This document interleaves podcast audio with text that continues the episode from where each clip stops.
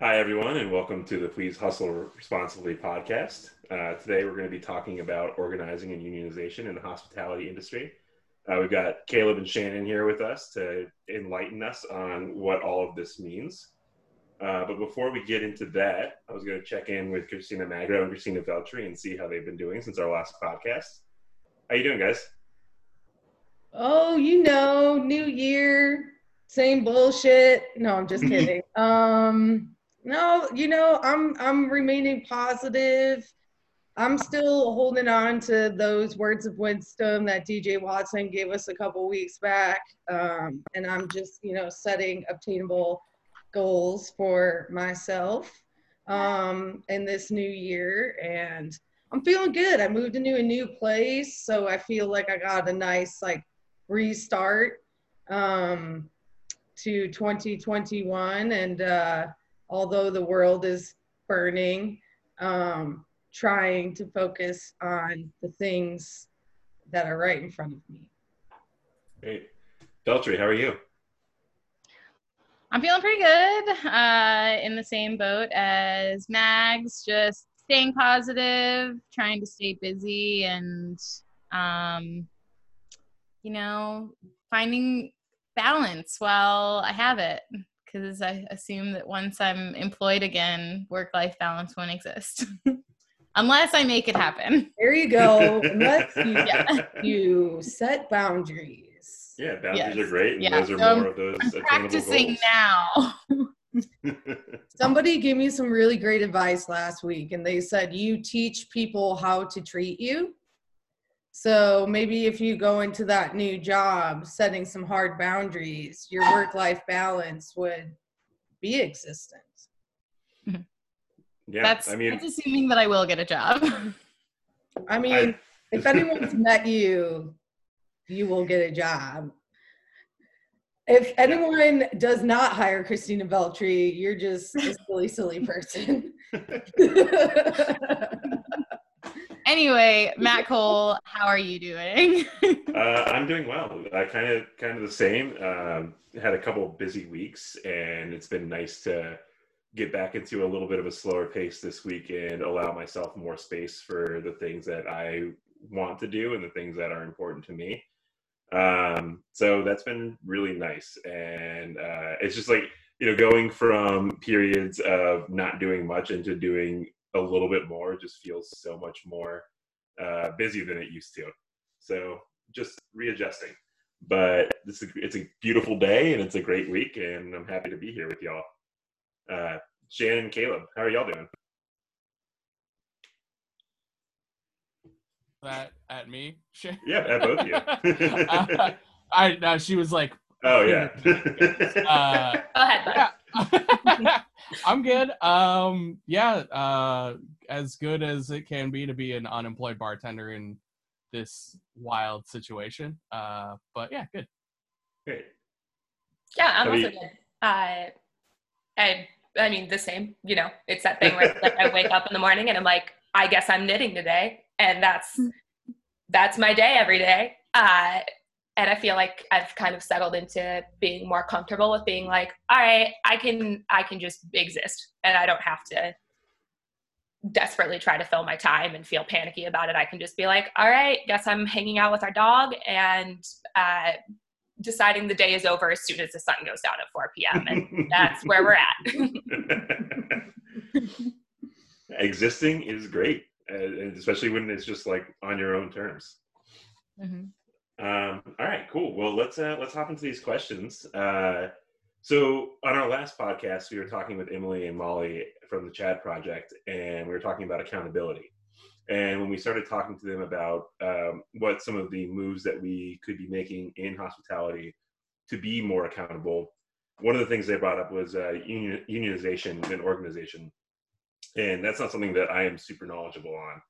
Uh, so we're very glad to have you here because I know from multiple conversations with the both of you that it's something that you guys know a whole lot about.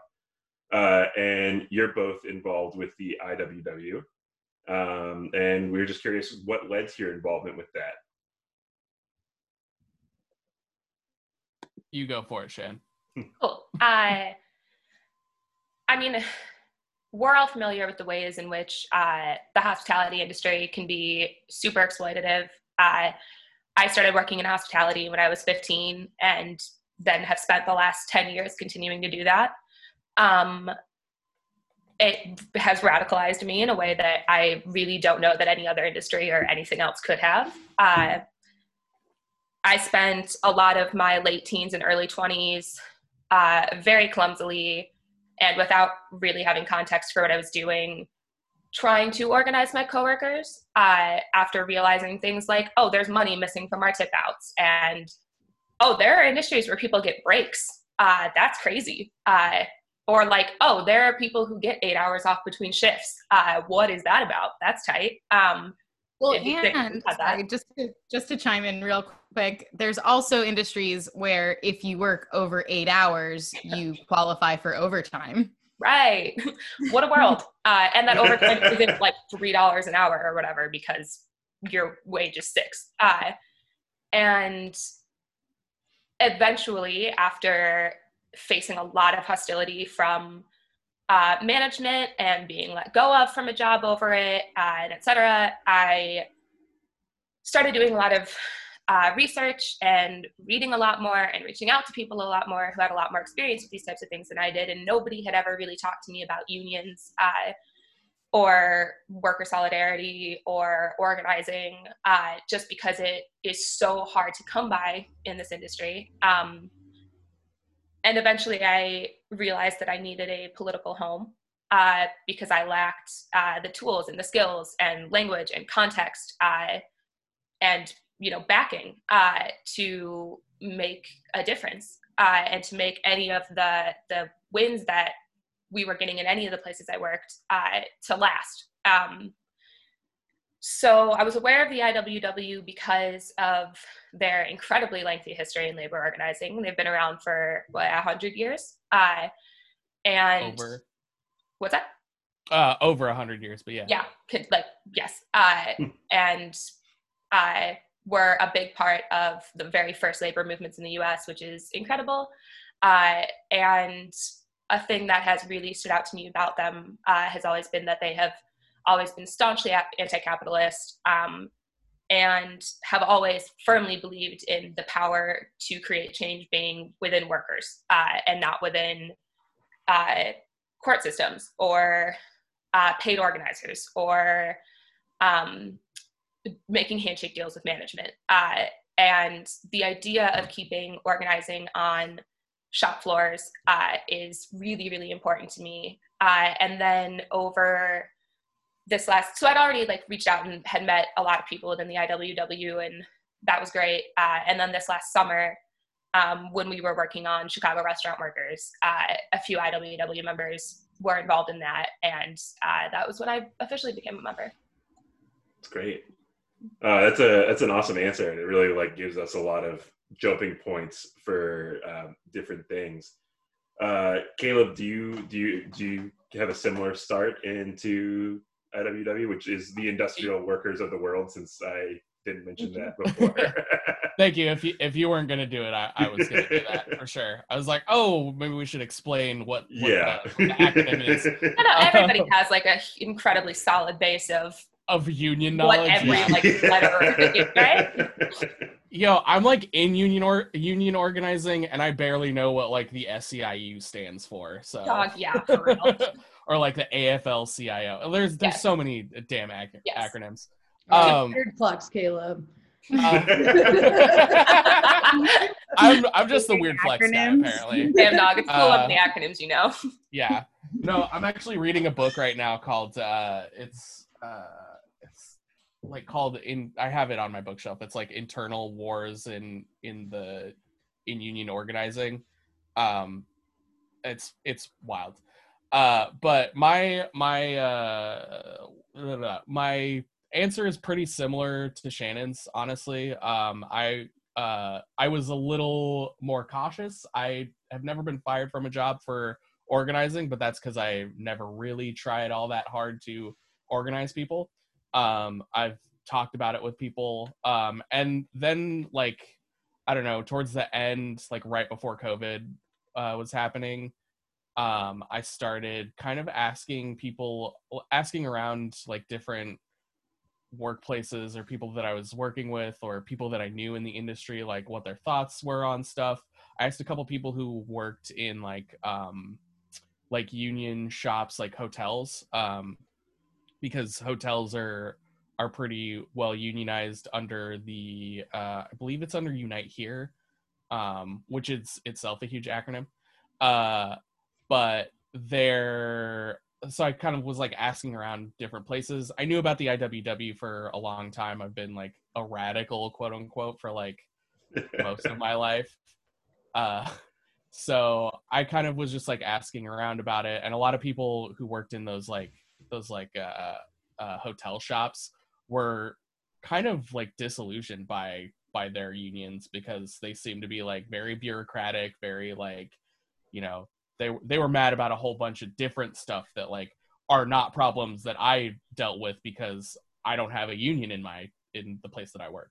So um yeah, uh, over the summer, uh, Shannon and I started working with the Chicago restaurant workers, um, and uh, I ended up joining the IWW as well. Um, there's also a podcast called uh, called Kino Lefter um, I will send you the send y'all the link to that. They have a really good episode interviewing um, a late. I think she's a labor lawyer and she works with the IWW, uh, but talking about Ellen's Stardust Diner, which I think we'll be talking about later. Yeah, I'll talk about that episode when we talk about that. Uh, she's one of the campaign organizers on that, and she's incredible. Great, yeah. if you send that to us, we can uh, link it to our resources for this for this episode. Um, cool. So I know this is kind of like a, a very broad question, uh, and there's probably a million answers to it. But uh, what would unionizing in hospitality look like, and how could it benefit hospitality workers? Um, I mean, yeah, that is a hugely broad question. Yeah. And when you uh, when you sent me the questions, that's probably the one that was like toughest to answer. Um, I was like, uh, I don't, I don't know. It's like damn near impossible to blanket unionize the industry. Sure. There's a, a couple things that can that can happen early on when we were uh, when we were in CRW Chicago Restaurant Workers. Uh, we met with some IWW folks and they were talking about this thing called um, I think it's a, a an industrial branch, which is basically like a broad union for a type of work. Um, and uh, i've been thinking about that a little bit recently but usually how unionizing works is you go you go shop by shop. Like a shop has to like a, a workplace has to unionize. Um, so it's really tough to like actually get uh, get like an industry wide union going. And there are like some some things you can do but um, and the, the reason for that is that it's really hard to leverage power uh, if your entire shop is not leveraging power. Uh, like you can walk into a workplace and be like, I'm part of this union, and your boss is like, that's cool. I don't give a shit. Uh, why do I care that you are like that? A bunch of people within this industry are part of this. Like that. That doesn't mean anything to me if it's not affecting my bottom line. So it's like a Fernet coin. Yes. exactly. Literally, no one cares and would prefer you don't talk about it. Uh, so, I mean, does that kind of play into the differences between like a, a solidarity union model and a business union model? Go for it. Uh, yes. Uh, I mean, yes and no. Uh, it's. I mean, I think that both examples of those are still largely shop by shop, uh, mm-hmm. etc. Um, and I mean, we can we can get into that. Uh, but just to circle back on like what unionizing in hospitality uh, looks like. There are just a couple things that I want to touch on. Uh, yeah. Specifically, something that Caleb was talking about, actually, which I can let him talk about. Uh, but that was like basically like the in, in our opinions, I think, uh, not to put words in your mouth, Caleb, but I think in both of our opinions, uh, the way to do that is shop by shop. Uh, and then once you have some of those examples established that not only emboldens other people uh, and empowers other people to feel like they can make that change in their own workplaces uh, but also you can start building um, networks within that uh, that have uh, more power then as well. It's like if we can uh, build like hardship funds and job boards and et cetera within a lot of unions versus just one, that's a huge difference and it provides even more power to workers, uh, which is incredible um, and would be kind of a kind of a goal for that. Uh, Caleb, did you want to go into that a little bit? Sure, I can talk about that a little bit. Um, so I mean, I basically agree with everything Shannon just said. Um, uh, yeah, we it, it really does like you're building worker power in in a specific area. Um, so uh, solidarity unionism is basically where you in you the worker are are the union, right? Um, uh, a um, what you call it? Uh, uh, business union yeah. is like you have like a top down hierarchy where you have organizers going into the shop and being like this is what we have to do. We have to like make this action blah blah blah. Um whereas in a solidarity union you will like if you were to go and hit up the IWW and be like I want to start a union in my workplace we will send I'm actually uh a we call them an organizing mentor. Uh, some people call it an external organizer. Um, there are people who work in a union who go to a shop and talk to the people who want to start a union in their workplace. Um, and we kind of like talk them through it a little bit, give trainings, um, kind of try and motivate them, touch base with them. But in the IWW, especially, and like solidarity unions generally, um, what we're trying to do is the only thing we're trying to do is like help workers. We're not trying to like tell them what to do like the decisions ultimately are up to them because we don't work in the shop. Like yeah. i don't know like i i can only i can only infer stuff from what you're telling me is happening in your shop. I i don't know your boss. I don't know your coworkers. And like maybe i will be able you know i will be able to meet those people if you have a like like in hospitality it's it's uh forward facing. So like I I can de- I can probably meet your boss. You know, I can probably meet your coworkers mm-hmm. because you're working in a bar or a restaurant. So like I can just come in and like pretend that I'm just a regular patron and you know shoot the shit with people. Um, so that's like the I think that's the biggest difference between a a business union and a solidarity union is that in a solidarity union the workers are the union. The workers make the decisions. The workers fight for their own power.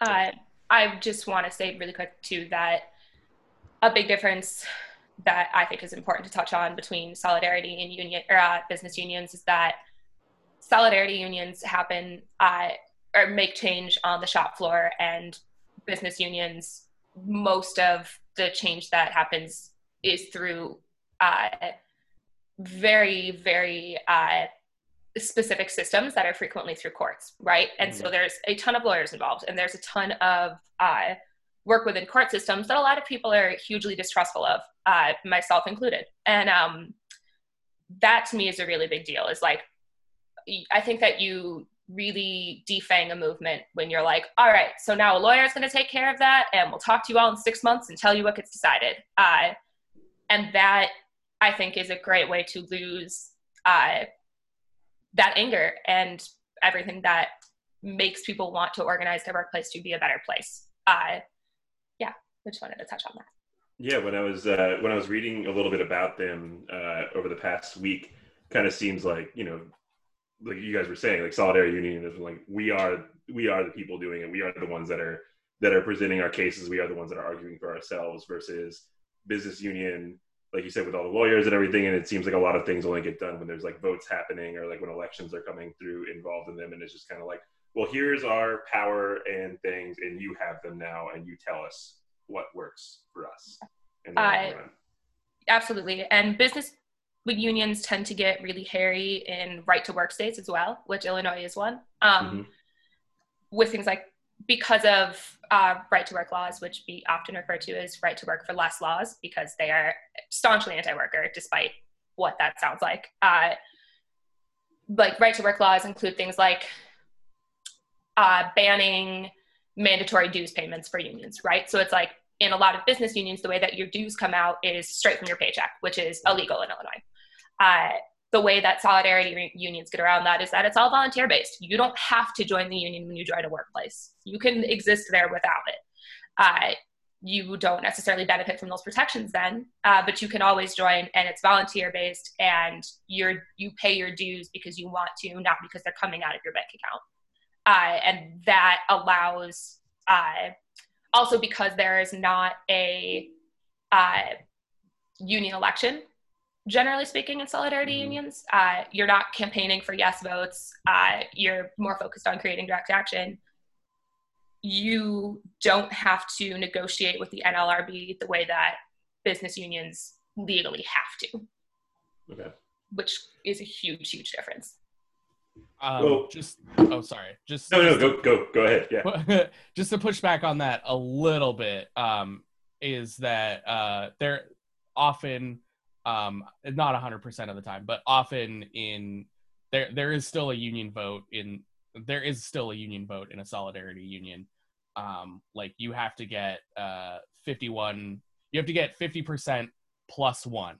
50% of your workplace that doesn't include bosses and management uh, and we can maybe touch on that later doesn't really matter uh, 50% of the workers plus one have to vote yeah that they will sign cards or um, you know join the union.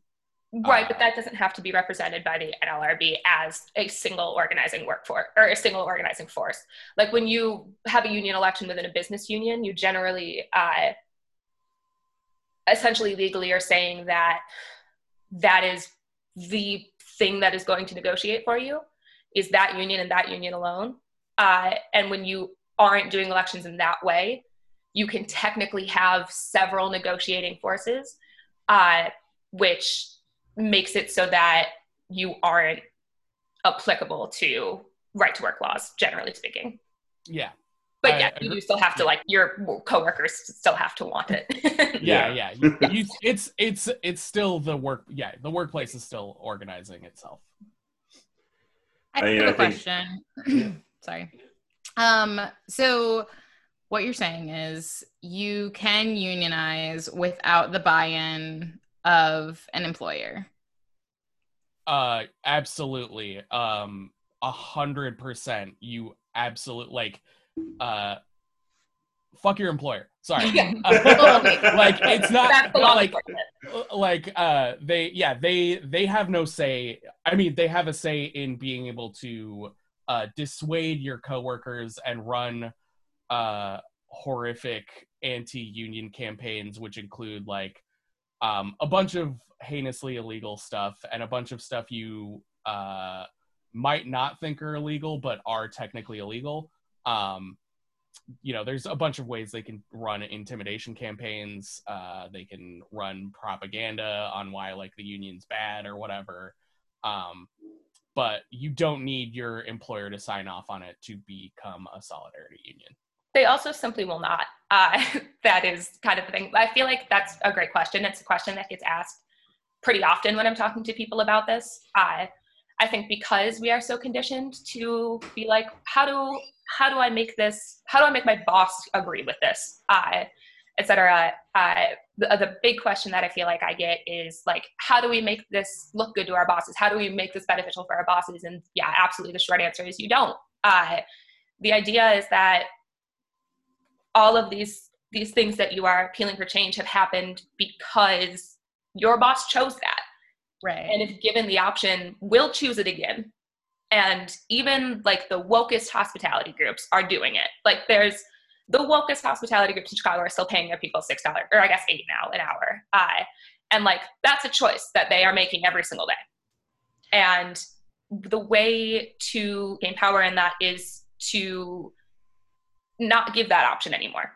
Is to straight up be like, this is we're not accepting this anymore. And like it's not negotiating with your employer or getting them to see what you're looking for it's saying like this this ends now and this is how it's going to be moving forward my follow-up question to that is that i mean the hospitality industry has been built on making people feel like they are replaceable. They are not uh, an essential part of the business. And if you stir the pot too much, we can find somebody else. I feel like, like you said, even the wokest business owners and like the most caring business owners still operate under that umbrella of if not outwardly making their employees feel like they are replaceable they they just do. So what is to stop an employer from just saying like all right well i mean you're all out and we will have a new staff in a week. Um i mean technically nothing. Uh legally legally your boss cannot fire you for uh for talking about unionizing for trying to unionize your workplace but like i said earlier uh businesses especially in the restaurant industry do heinously illegal shit all the fucking time uh and we generally have no recourse. Uh wage theft in this country is the biggest form of monetary theft in the country and that's done by bosses and you can't they can't get arrested for it they can get yeah that's a fact i learned recently that i thought was really interesting and infuriating because i've just never considered it i and it's like yeah sure wage theft is illegal but like it's not a jailable offense. It does not matter how much money your boss steals from you. It's not a jailable offense. It's a fine uh, and you can certainly go to jail for stealing from your boss but your boss Yeah. absolutely can't go to jail for stealing from you and like that even just that right there is so radicalizing and so uh frustrating is not nearly a strong enough word uh and yeah Well, then even the fine that they get fined for stealing from you, it's not like it's going to you; it's going to someone else. right right Yeah. so you're yeah. still getting fucked. yeah yeah you're not getting any money from that um so what i try to impress upon people what i'm trying to impress upon the people in um that i'm an organizing mentor for uh, recently to do in their one-on-ones um is to remind people because a lot of people have this question a lot of people are scared like what's to stop my boss from firing me? What's to stop your boss from firing you now? There's like literally nothing. The the um the campaign that I'm on right now is like a revolving door currently. Um, there are people getting fired and let go of left and right for petty shit because management in that in that office is uh, just like a bunch of petty assholes. Um, so there, there's nothing stopping you from getting fired now. Um, the only thing that's going to stop you from getting fired is uh, having that organization in place, having that solidarity union in place. And I really, I really want to make that clear that like, it's it's the most frustrating thing to like get across to people, um, because they think you know you can just walk on eggshells around your boss and you won't get fired, and they can literally fire you for anything. right like if you're going to get fired you might as well get fired for doing the right thing or trying to affect change for anything you believe in. Yeah. yeah like Uh, well, I Um, mean, So oh, you saying go for it. Go for no, it. no, go for it. Uh, I I was was just gonna.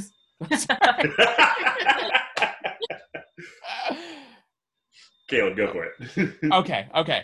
Uh, I was just gonna say uh, the preamble to the IWW Constitution. I don't have it memorized, but I have it pulled up. The first paragraph is two simple sentences. The first sentence is the working class and the employing class have nothing in common. There can be no peace so long as hunger and want are found among millions of the working people, and the few who make up the employing class have all the good things of life. And like that is as true now as it was written a hundred and whatever years ago. Uh, well, what I was gonna, I was gonna ask, uh, and when we were talking about the solidarity unions, and in regards to like everything that we were just talking about, uh, when we first talked about this, when I was talking with Shannon, she brought up the Stardust model, and uh, and that's something that I did some research on, and it's like a very, very, very interesting thing, uh, and really incredible story, um, and it kind of like encapsulates like little bits of everything that we've kind of been talking about this. So if you guys wouldn't mind like talking about the Stardust model with us and where that came from and how it's kind of built up a lot of movements, that would be awesome. Yeah, absolutely. Um, I'm gonna try to get through this like a little quickly and not get into too much detail because obviously there are people who are way more qualified to talk about it than I am. Uh, and a lot of the information I got about this is from a very specific podcast episode. Uh, the podcast is called Kino, K I N O, Lefter. Uh, and the episode is called How to Fire Your Boss. Uh, it's super short, it's like a half hour long. It's great. Um, and I remember like the first time I listened to this, being like, did I take my Adderall twice today? Or am I just like really stoked? And I was just like really stoked. Like it is so energizing and so hope inspiring. And I feel like it's so easy to get really beaten down in organizing this industry and to just be like, well, fuck it, it's impossible and I I hate it and I'm so tired. Uh, and like just having like little moments of like, oh my God, yes, things can be good is so exciting. Uh, and that was how this made me feel. And I couldn't could not recommend it more. Uh, but so essentially, like the gist of the Stardust model is that uh, Ellen Stardust Diner is a tourist attack or two, blah, blah, blah, tourist attraction uh, in Times Square. Uh, it's super popular. There's generally like lines down the block to go there. Uh, generally, the thing about it is that the front of house staff there are also trained performers who sing like show tunes and Broadway hits uh, in between taking orders. Um, it is always slammed, you know, super, super crazy high volume place. Um, in 2016, they created a union within the IWW uh, that was largely spurred by, I mean, the routine abuses of the hospitality industry uh, that then were um, inflamed by a complete management turnover that made everything worse. Um, and essentially, uh, they a lot of Stardust employees began reaching out to unions. Uh, the IWW is the only one that responded. Um, eventually, they created the Stardust Family United uh, union, which is uh, incredible. Um, uh, and then instead of leaning into uh, like legal technical aspects of organizing, uh, like signing authorization cards, they got comfortable asking each other what their issues were and what should be done to solve them. And uh, again, these are things that are typical of like solidarity unions. Uh, instead of campaigning for yes votes for union elections outside of the like yes 50% plus one, uh, they build each other's skills as organizers, uh, which include like mapping workplaces and creating contact lists.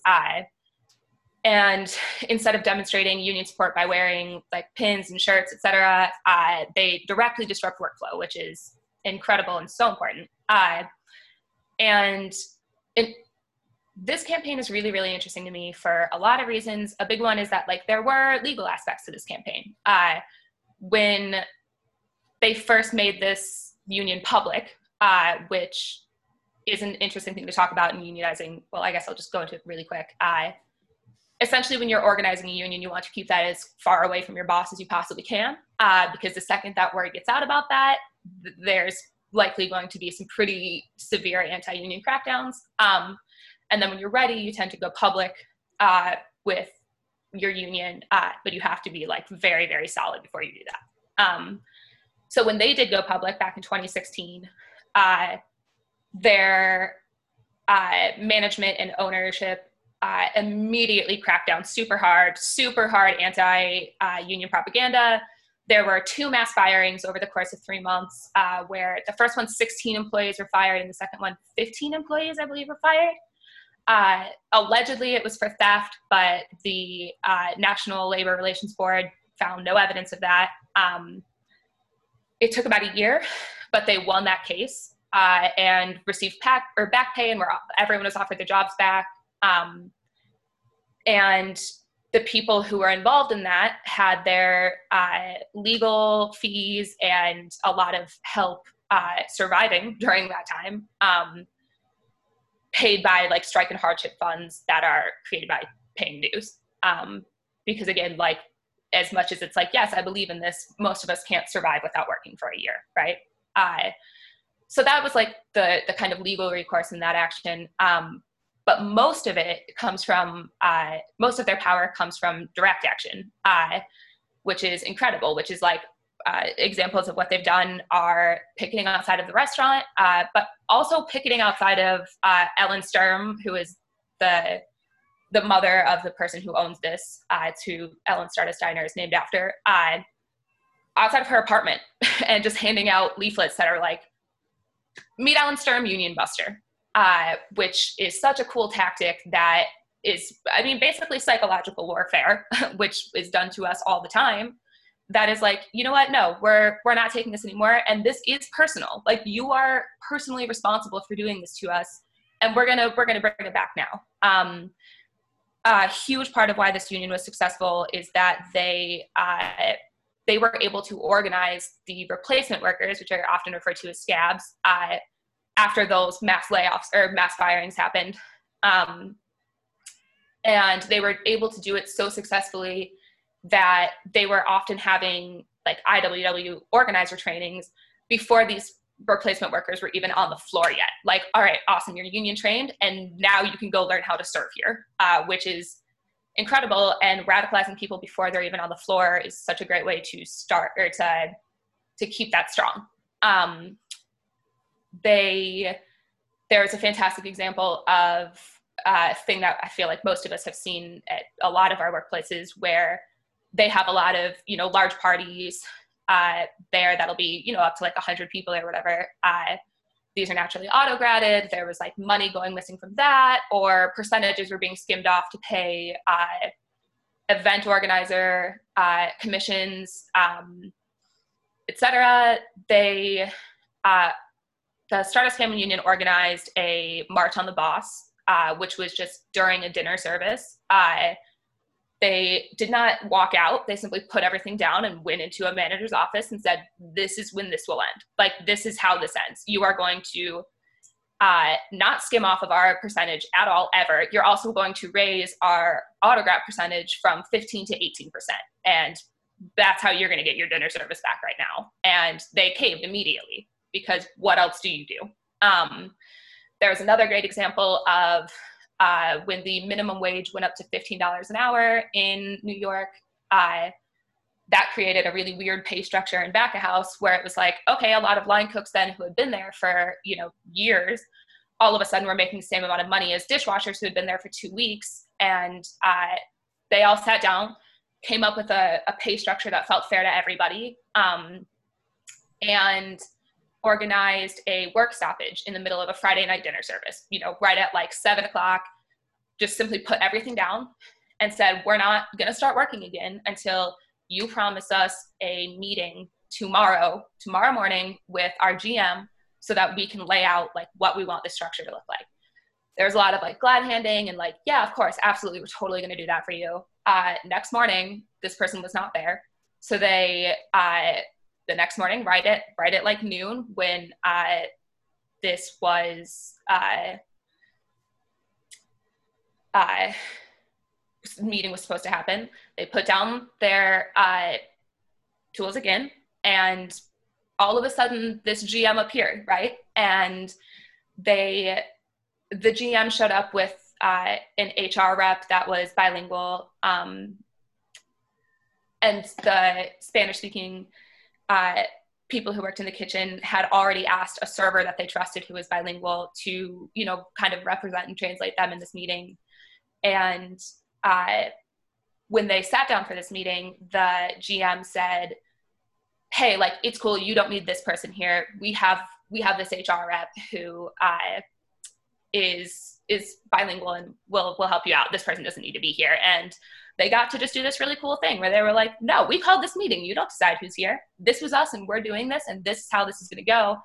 And again, their demands were met on the spot.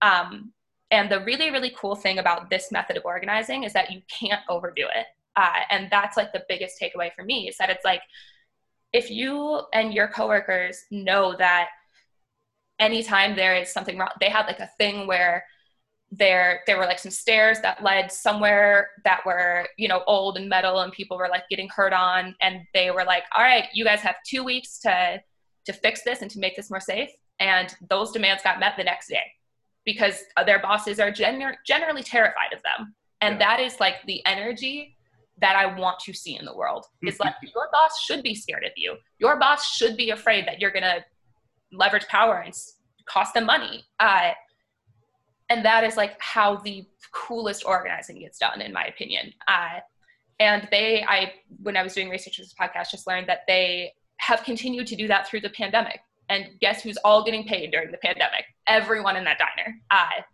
which is again just like an incredible example of something that i don't believe could have happened in a business union and certainly could not have happened without organizing.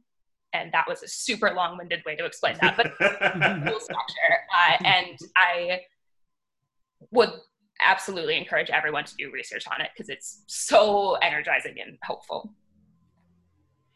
I think that you brought like all of that was amazing, but the one of the biggest things that I took away from it is whether it was conscious or not, like the knowledge that HR works for your employer and not for you. And like advocating for your staff to speak for yourself rather than involving HR, which is always going to side with the business and the mm-hmm. business owner. Right. I think the first time I ever heard this, I think Reagan Draper said it. Reagan Draper from Chad said it in like a Zoom call they were having one day that just HR is cops. Yeah. And they are. Like HR is always there to protect your employer. They are literally never there to protect you. Uh, and that is like a super important thing to recognize because I think everybody gets burned on that hard like one time and then it's like, oh, okay. And if you don't have to make that mistake, that's great. yeah, I mean, like even the name HR, the what it stands for is human resources. They're treating you like a fucking resource. They're not treating you like a goddamn human being. Like, uh, uh, yeah, that's that's all I wanted to add. it just makes me real mad. Love that. Uh, the last, last HR person I spoke to, I told, shouldn't you be a resource for the humans and not a resource for the business? and she just looked at me like, mm. I was like, sorry, I just don't want to speak with you any longer. You do nothing for us.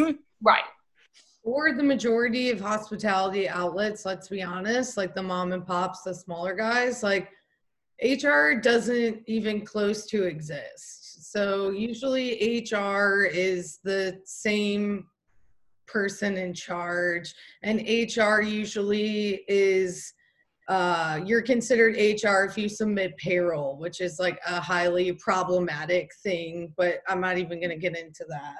Yeah. So like an overstressed and undertrained person. I'm pretty sure just our payroll person was our HR person. I literally don't even know who it was. I worked there for two years. I have no fucking idea. uh, uh y- yes, I can. I can answer yes. Uh, our HR person was our payroll person. mm. Do you ever just like look at your life and are like, "Dear God"? Most of the time. Hey, I mean, who, who isn't right now? You know, like honestly, at the rate that I was going, I'm just happy to be here. Yeah. For yeah. real. Yeah, that's fair. That's fair. Uh, well, I so kind of piggybacking off of like what you were just saying, Shannon. There was something in there that I was really interested in, uh, and that was the the different methods that the front of house and the back of house brought to this model.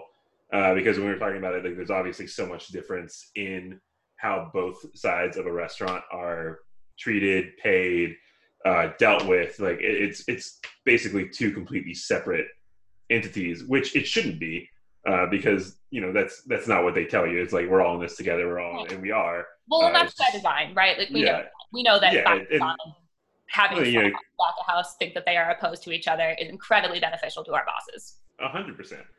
Um, and is that something that like that could inhibit unionization? It seems like it's something that was made to be functional in the Stardust model, but I, I, doubt that they just all came together immediately. And we're like, okay, cool, we got this on our own separate fronts. Like, uh, I mean, like, what are what are some of the issues with that that could be present, and like, how do we, what do we, what can we do to change them? Uh, so I think that the biggest thing that generally makes front house and back house feel like they are in opposition to each other, and like I've worked on both sides of this. I've been a line cook and I've been a bartender, and I feel like pretty comfortable talking about this. Um, a lot of it is pay structure, right? Mm-hmm. Uh, and the way that we pay people within hospitality is fucked up on so many levels. It's like obviously not worth really, really delving into. But like, I think that the first um, barrier to break down when we talk about this, uh, I know Caleb and I have talked about this a lot recently, is just undoing this this thing in people's heads, including our own, uh, that says if somebody makes more, I'm gonna make less. Like if I have to tip out back house, that's less money than I get, or whatever. Uh, different there. I mean, there are so many different options when it comes to uh, bridging the gap of front of house and back house pay scale um, because it's fucked up for both parties. Um, any of those options, I think people get really, really scared that they're going to lose uh, income and lose stability based on you know other people being able to have more and i think that the really important thing to undo in our heads and to to reframe and to rewire is that like there's enough for everyone mm-hmm. there is and like the fact that we are so afraid of losing anything is very intentional uh, and it has been done to us by our bosses um, and there there is enough to go around and like it, this scarcity thing where like people we just like have it so ingrained in us that if somebody gets more i get less uh, or that like bargaining for more power for these people means less power for me mm-hmm. uh, is is so ingrained in us but can be undone and like that happens by proving that like we can trust each other and that there is enough and that like front of house is not the enemy of back of house because of like tips etc your boss is everyone's enemy right? Like where where we end up um, finding that we have enough to go around is when we take it back from our employers. It's not when we all redistribute $20 within each other like yeah. That's not what wealth redistribution is. Uh, I'm so frustrated seeing that a lot this year. Um, it's it's when we say like, no, this, you know what? Maybe my boss doesn't get to make all 17 of the dollars that I that this cocktail cost that I just made. That I made 300 of this hour, and they paid me six dollars for that. Six dollars for that hour of like how many $17 cocktails did I make? Uh, how many plates that cost $30 did you make? Like when we like look at that and like frame it that way versus like okay well now i have to tip out back house so now i'm making less money or whatever i think that it's much easier for us to all like come together and be like no no no no let's take that from our boss and not from each other. Yeah that's you know it's house more and split tips more equally let's whatever there are so many options there but it, it comes from your boss taking a hit not y'all. Yeah, and there's and there's legal ways to do it, and it's you know paying servers more, and then you can make adjustments and different things, and it's funny. Uh, I mean, it's not really funny, uh, but it's you know, there's cooks that I've worked with or, that I've talked to that are like, you know, we're at the bar, and they're like, oh man, the server made so much more money than me. And this is fucked up. And then when they go and open up their own place, they don't really change any kind of structure because then they realize like, oh, I have to pay them more in order to legally redistribute everything in an equal way. Ah, uh, that seems kind of fucked up. And when I made my business plan, I didn't actually plan to pay anyone appropriately. So right. like, uh, fuck that, right? right. And I think that that's been highlighted so much in these last few years. And I'm seeing such an incredible resurgence of people being like, you know what, actually fuck my boss, which is awesome. Um, yeah. And at this point, like, I'm like, I have no sympathy, right? Like, I have absolutely no sympathy for what my bosses are going through right now. Like if you did not put into your business model what you were going to do if something crazy happened and how you were going to take care of your people, and if you did not build your business around making sure that your employees were taken care of and paid in a way that was equitable and uh, I know this gets said a lot, but like if you can't afford to pay your people what you know they should be making, you can't afford to be a business. And I don't give a shit about your vision, and I don't give a shit about your passion, and I don't give a shit about anything you don't need like not everyone who wants to have a restaurant needs to like opening restaurants and bars on a shoestring budget is harmful and people yeah. stop doing it and then stop opening up other ones because you mm-hmm. think that that place is going to pay for your other place and then putting the responsibility on your employees to then make that place successful. Yeah, Doug, yeah. Don't stop fucking hearing. All been in that situation, and it's like it's not our jobs as employees to carry your business on the back because you didn't give us the tools to succeed from day one. Like if hey. you don't have money to pay us, then like maybe you should find a different hobby because this hobby that you're clearly bad at. This is not business, you know? Right. you got some money and you decide that you're going to open a restaurant, even though you've never done any kind of restaurant work, and you're just like, oh, well, this guy's got three, so I'm going to open three, and all I'm going to do in involvement with the restaurant is come in and run up the bottom line by taking free drinks and free food without actually being a part of any kind of structure of it. Like, but also, why?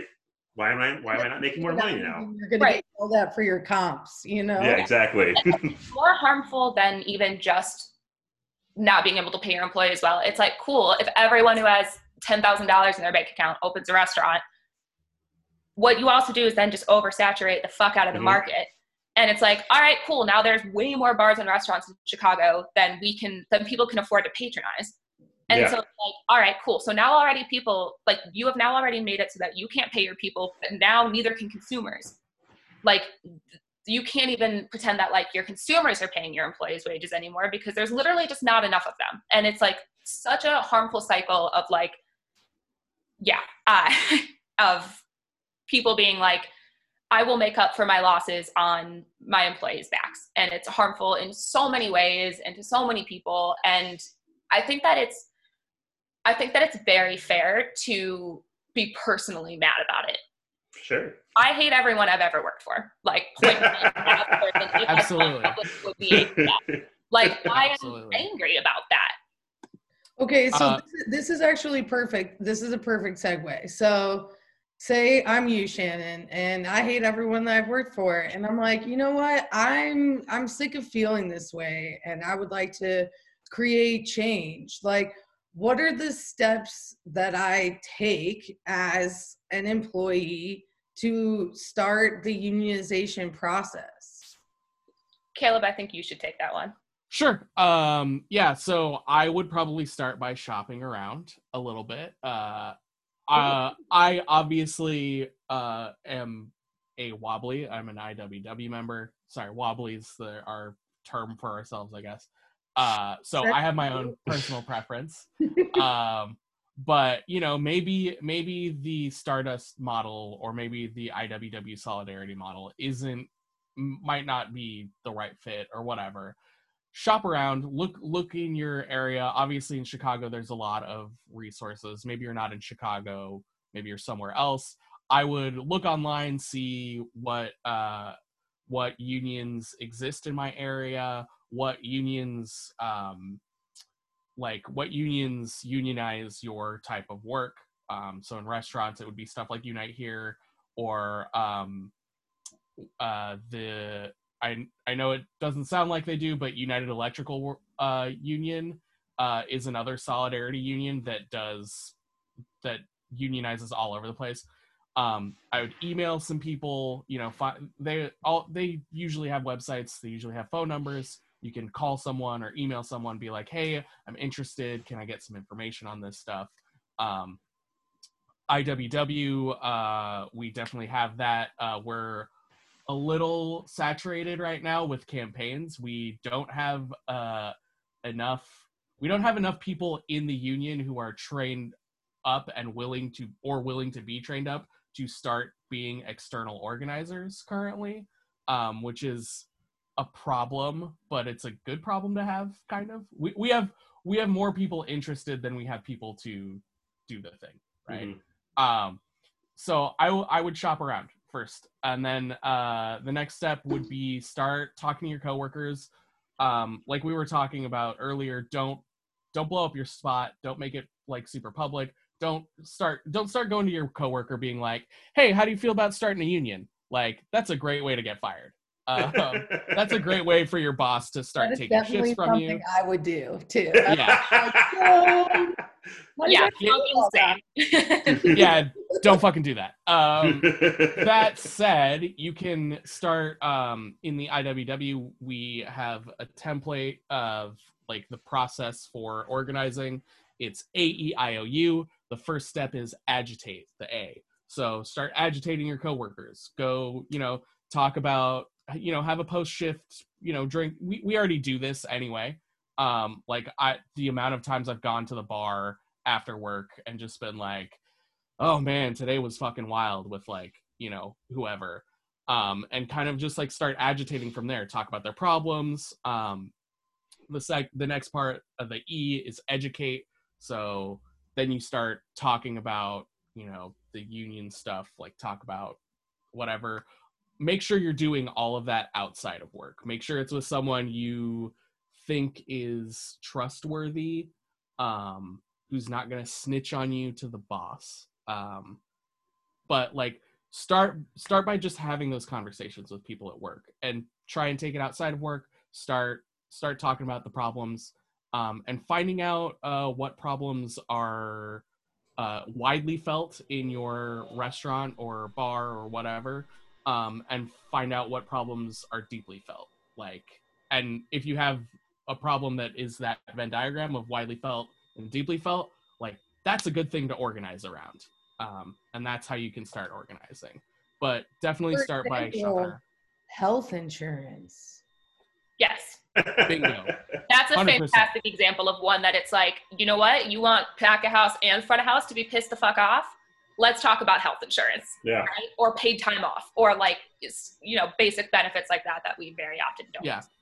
And like, just to continue with what Caleb was saying, like for me, I think it's really, really important to practice empathy really, really hard before you start doing anything, right? Is by being like, yeah, when you're going for that post shift beer, like really listening to your coworkers about like what they're complaining about, even though it's us just being like, oh my fucking god, today sucked or whatever, like really listening to that and being like, why though? And then like learning again, like I was just talking about how to reframe, like when somebody's like, God fucking damn it, this person called in again because they're sick and I got my ass kicked for it and I'm super pissed. Like learning how to like undo that in our own heads and then help other people do it and being like, who you're not mad at this person. You're mad that your boss didn't bother to like want to pay the people to uh, make sure you were properly staffed. And because of that, somebody calling in fucked everyone over, and that's not on that person who was sick. Mhm. And like just reframing things like that is like a great way to just start again, just like agitating. yeah i i do want to say there's a fine line right um on agitation because sometimes it just becomes a release valve like Right. you can just start bitching about work and that doesn't do anything like that amounts to nothing you're just like cool now i feel a little bit of catharsis because i talked about all these problems so now i don't have to do anything Yeah. It's like Well, I assume, I assume somewhere in this acronym we're gonna get to like organizing, which would be Yeah. which would be where it goes from just like bitching and releasing to like actually focusing on how to organize real change. Yeah, like Yeah. if you ever worked somewhere that has a shift log and it starts off as like a really great thing, and then like three weeks later, you're like, oh, everyone hates each other and is like yelling about it here. Like, Yeah. Yeah.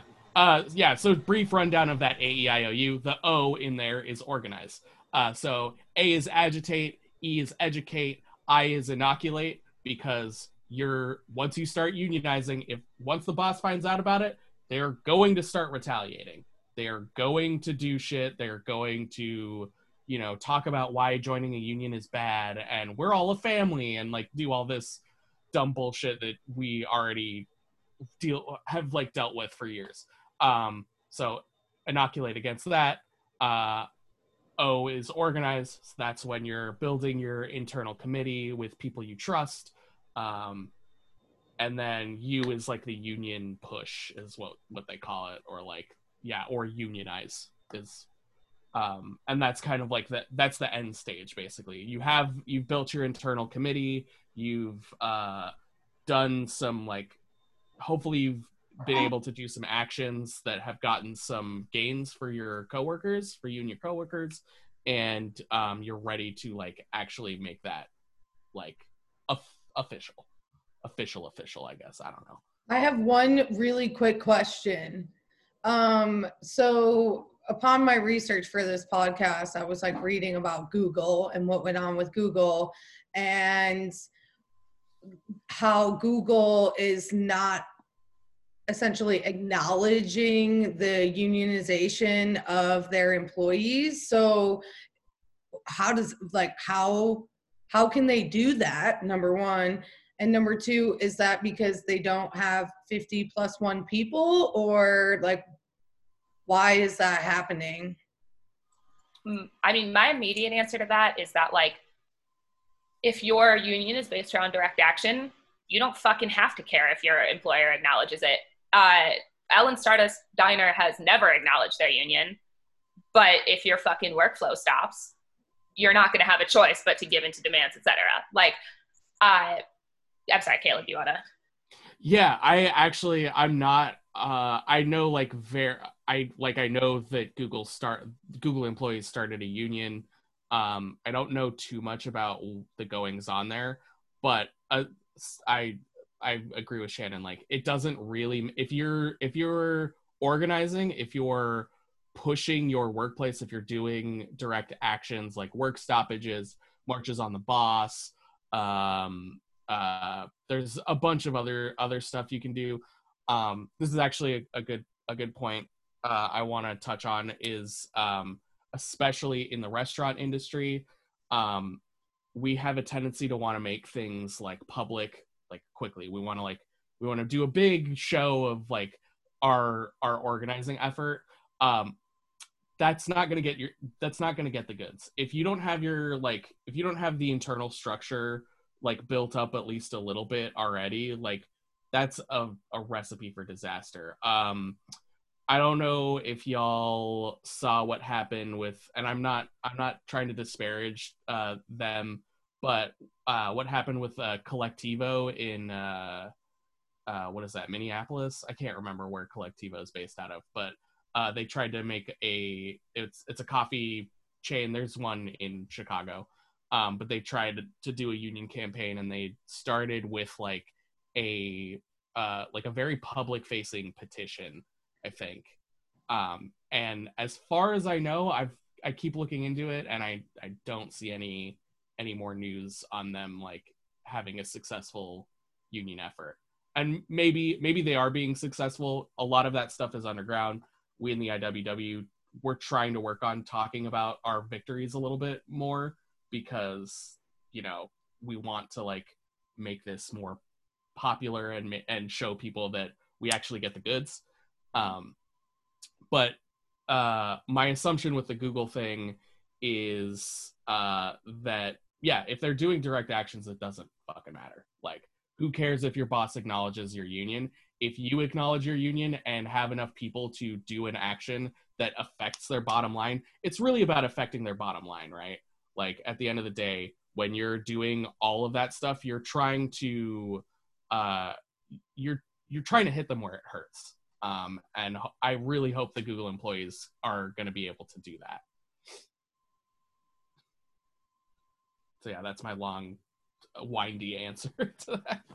Moral of the story: It doesn't matter if it's acknowledged, and don't spill the beans too early, y'all. Yeah. Yes. That was a big yes. thing with Colectivo is that they were uh, on the receiving end of a huge, huge, huge anti-unionizing campaign by Colectivo. The second that people started talking about it, uh, they started talking about closing shops, which is a super common tactic uh, in anti-unionizing. Is like your employer being like, "Guess we have to close that store then," and uh, that's super common and uh, other things like that. And it was just like such an insane thing to watch a place called fucking Colectivo be like, please, please, please don't organize. Like, oh my God. Uh, that was fucking bonkers. I honestly forgot that that happened because this year has been such a nightmare. But I just remember yeah. being like, oh my God. Uh, how fucking dumb can you get? Also, like, one thing to consider when, like, something like Google or whatever, and obviously Google is a huge company that's already not very sympathetic, but when your employer does decide that they're not going to recognize your union, they look like dicks. And to the public, they are much less sympathetic then and look way more like they just don't care about their workers, which is uh, honestly a, not a bad thing for your union. yeah, really getting getting that like uh, uh, getting that as a thing to rally around is a, a good thing. Um, speaking of another like um, shut shut down oh, another place that doesn't acknowledge didn't acknowledge unions um, tartine bakery in uh, in the bay area at the beginning of 2020 had a big union effort. Uh, i think they unionized like two or four shops i can't remember. And then pandemic happened and uh, uh, they closed like one or two of their most like heavily unionized shops. Um, and i don't think like yes they used the pandemic as an excuse to close those shops but i'm pretty sure it wasn't the pandemic that uh, made them close those shops. I'm pretty sure it was that they unionized their workspace. So that's a thing that happens in these these like larger places. Um, obviously a smaller like mom and pop shop can't really afford to do that or you know don't want to do that but definitely in a larger place with like multiple locations they can and will shut down a shop well, and I think, you know, going off of hit him where it hurts and what Shannon said earlier, like if you can't afford to have a successful business that is also fair to your employees, then not everybody deserves a business. Like no. if the union wipes out a store or just the business in general, then it wasn't sustainable to begin with. I I want to say I want to push back on that just a little bit.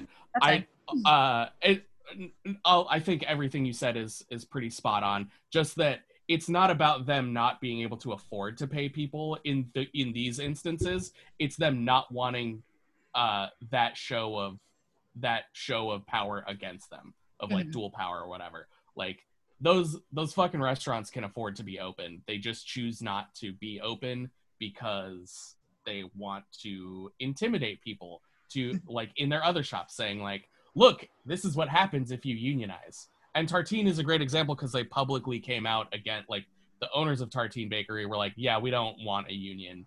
We don't want unions in our in our shops." Right. And I think that we'll see more and more uh like public uh and like general disillusionment and like disavowalment from places that do that as we see like the labor movement have like a real comeback which we're seeing. The last few years like uh, labor organizing has had a huge resurgence and that will only continue based on wage gaps etc uh, and I mean, in like the really, really radical days of labor organizing back when like the NLRB and et cetera were like still first being established, like the IWW was like, here's a shotgun and and union backing. And like cool if your boss says no show up at his house. Like and the more and more that we're able to be like look these people like these people are literally saying like they're not beating around the bush. They're literally saying that they do not want you to have these things the more we're going to see like general outrage. And you're not just going to see like the baristas at Tartine being like, this is fucked up. You're going to see like everyone in that community being like, what the fuck? Uh, this place that we thought was like a cool local business hates their workers and we don't need to patronize it. And like the more radical shift towards like labor being a powerful and important body the more we're going to see that being able to be leveraged. I also want to touch on that a little bit because uh, a big thing that we talk about in the IWW is that the workers get the goods. Um, like, yeah, getting the community mad and like uh, community based around a thing is really good and awesome. Um, but in general, boycotts uh, don't tend to work um, as like a as like an organizing tactic um, mostly because you can't really tell that a like you can't really tell what a boycott is doing to a business. Like you don't have people coming in to coming in to be like i'm not shopping here because you're not unionizing or whatever. Um, so that's like a tough thing. Things like the uh, montgomery bus boycotts uh, in the in the was that in the 50s or 60s like can't remember off the top of my head. Um, uh, in the civil rights era was that they had a huge mobilized effort of uh, of those boycotts. And so, it like, lasted over a year. Exactly. Um, so it takes a long time, and it's uh, you need like a lot of backing behind it before you can really like get the goods on that one. Uh, that's all I wanted to say. Uh, well, I was going to ask how accountability could be benefited from unionization, but I think that we've really kind of uh, dived into that through the, through the last little bit, uh, and it's in almost every way because now we get to decide uh, what it is we want, what it is that we look for, and it's us making the demands and, and executing that and making that happen, uh, which is great because I think that our industry suffers from a huge lack of accountability on all fronts, uh, be it workers, employers, managers, uh, HR, even to the customers. Um, so I think that anything that could benefit that is wildly beneficial to to us and to our industry. Um, so I just wanted to ask, uh, what does the future of hospitality look like to y'all? This question is hilarious to me because when Caleb and I talked about it, the first sentence we both like started with was just like, uh, it dies entirely as we know. uh, that's how it starts. Um, for me, there's a fantastic uh, series that was written by uh, a chef in New Orleans uh, who was also at one point owned a cart. Like he he wasn't an employer, but had a business. Um, whose name is uh, God damn it, I'm not gonna say this right. That- about it. Um, Tunde Wey. Mm-hmm. Uh, who wrote this really incredible series called Don't Bail Out the Restaurant Industry. Uh, and it literally begins with just we're on the cusp of everything to remain exactly the same. Uh, and the New Yorker did a really great piece on him recently that was just called The Case for Letting the Restaurant Industry Die that I hugely encourage everyone to look into because it was so eloquently written by someone who has done so much incredible work. No, he's, uh, he's fascinating. He's, yeah, truly incredible. Um, but yeah, yeah anyway, he did like uh, a, he did like a little, sorry to cut you off. He did like no, a little no. series on like, he started a like video series mm-hmm. like talking uh i only i only watched the first one I, I don't know if there's i haven't checked in on those it was a while ago but the first one was this uh like palestinian uh woman who owns a like a bakery in the bay area that was like working on like building her her shop up uh like union wise as well and like doing a more like equitable thing and doing more community based stuff. Um, yeah. Yeah. His Instagram is uh, from Lagos if you guys are interested in checking out some of his work. Yeah, absolutely do if you're listening to this because he's an incredible person and I feel like I have gained so much from reading everything that he's written. It's incredible. Um, and then, I mean, what Caleb and I talked about really with regards to answering this question is that it's like we are both pretty staunchly anti-capitalist. And it's like i firmly believe that under capitalism the only way that we can the the only thing that unionism does is uh, create not a not a band-aid but uh, it is a reactionary uh, defense mechanism for what capitalism is doing to us right? Like uh, and in order to like break that down uh, for me uh, one of the things that i find like so egregious and so offensive and so hurtful about uh, the way that hospitality is exploited in uh, under capitalism is that like i think that hospitality is one of the most important things in the world i think that like being good to each other is so unbelievably important and like wanting to do that from a place of just like knowing how it feels to be taken care of and to feel cared for is incredible. And like wanting to provide that to other people is amazing. And like when we deprofessionalize the concept of hospitality and are like okay it's just like us being good to each other and i want to do that and i don't want to do that in a way that makes me like a weird money making resource or that means like i just take abuse. Like that is such a huge uh, idea to me of like what I want to see uh, um, change is like largely a refocusing on that, which I don't believe can happen under capitalism. And I know Caleb that you had a, definitely some feelings about this as well. yeah, I wrote a whole like three pair, four paragraphs. I'm not gonna go into all of it. Yeah, give us uh, a note version. yeah, yeah, yeah. Uh, but I think uh, like I don't want to see any fucking managers. I mean, like straight up. Uh, uh, I I I want people to work uh in a restaurant and to run it as equals. Um, I want like we're showing people a good time, right? We're like in uh like we're we're inviting people in. There are guests um which is something that gets weaponized against us a lot currently. Um and i want that part to stop. I want the weaponization of like oh you're doing uh you're providing people a service. You're doing you know you're have getting people to have a good time. Like so you have to be happy all the time. You have to like fake it till you make it or whatever kind of bullshit like i want all that to stop um and I want I don't want just the uh the patrons to have a good time. I want like our coworkers to be able to have a good time too. And by that uh that means like being able to be like financially secure, being able to feel safe in the workplace, uh being able to like like not just like physically safe but like mentally, emotionally, like all this stuff.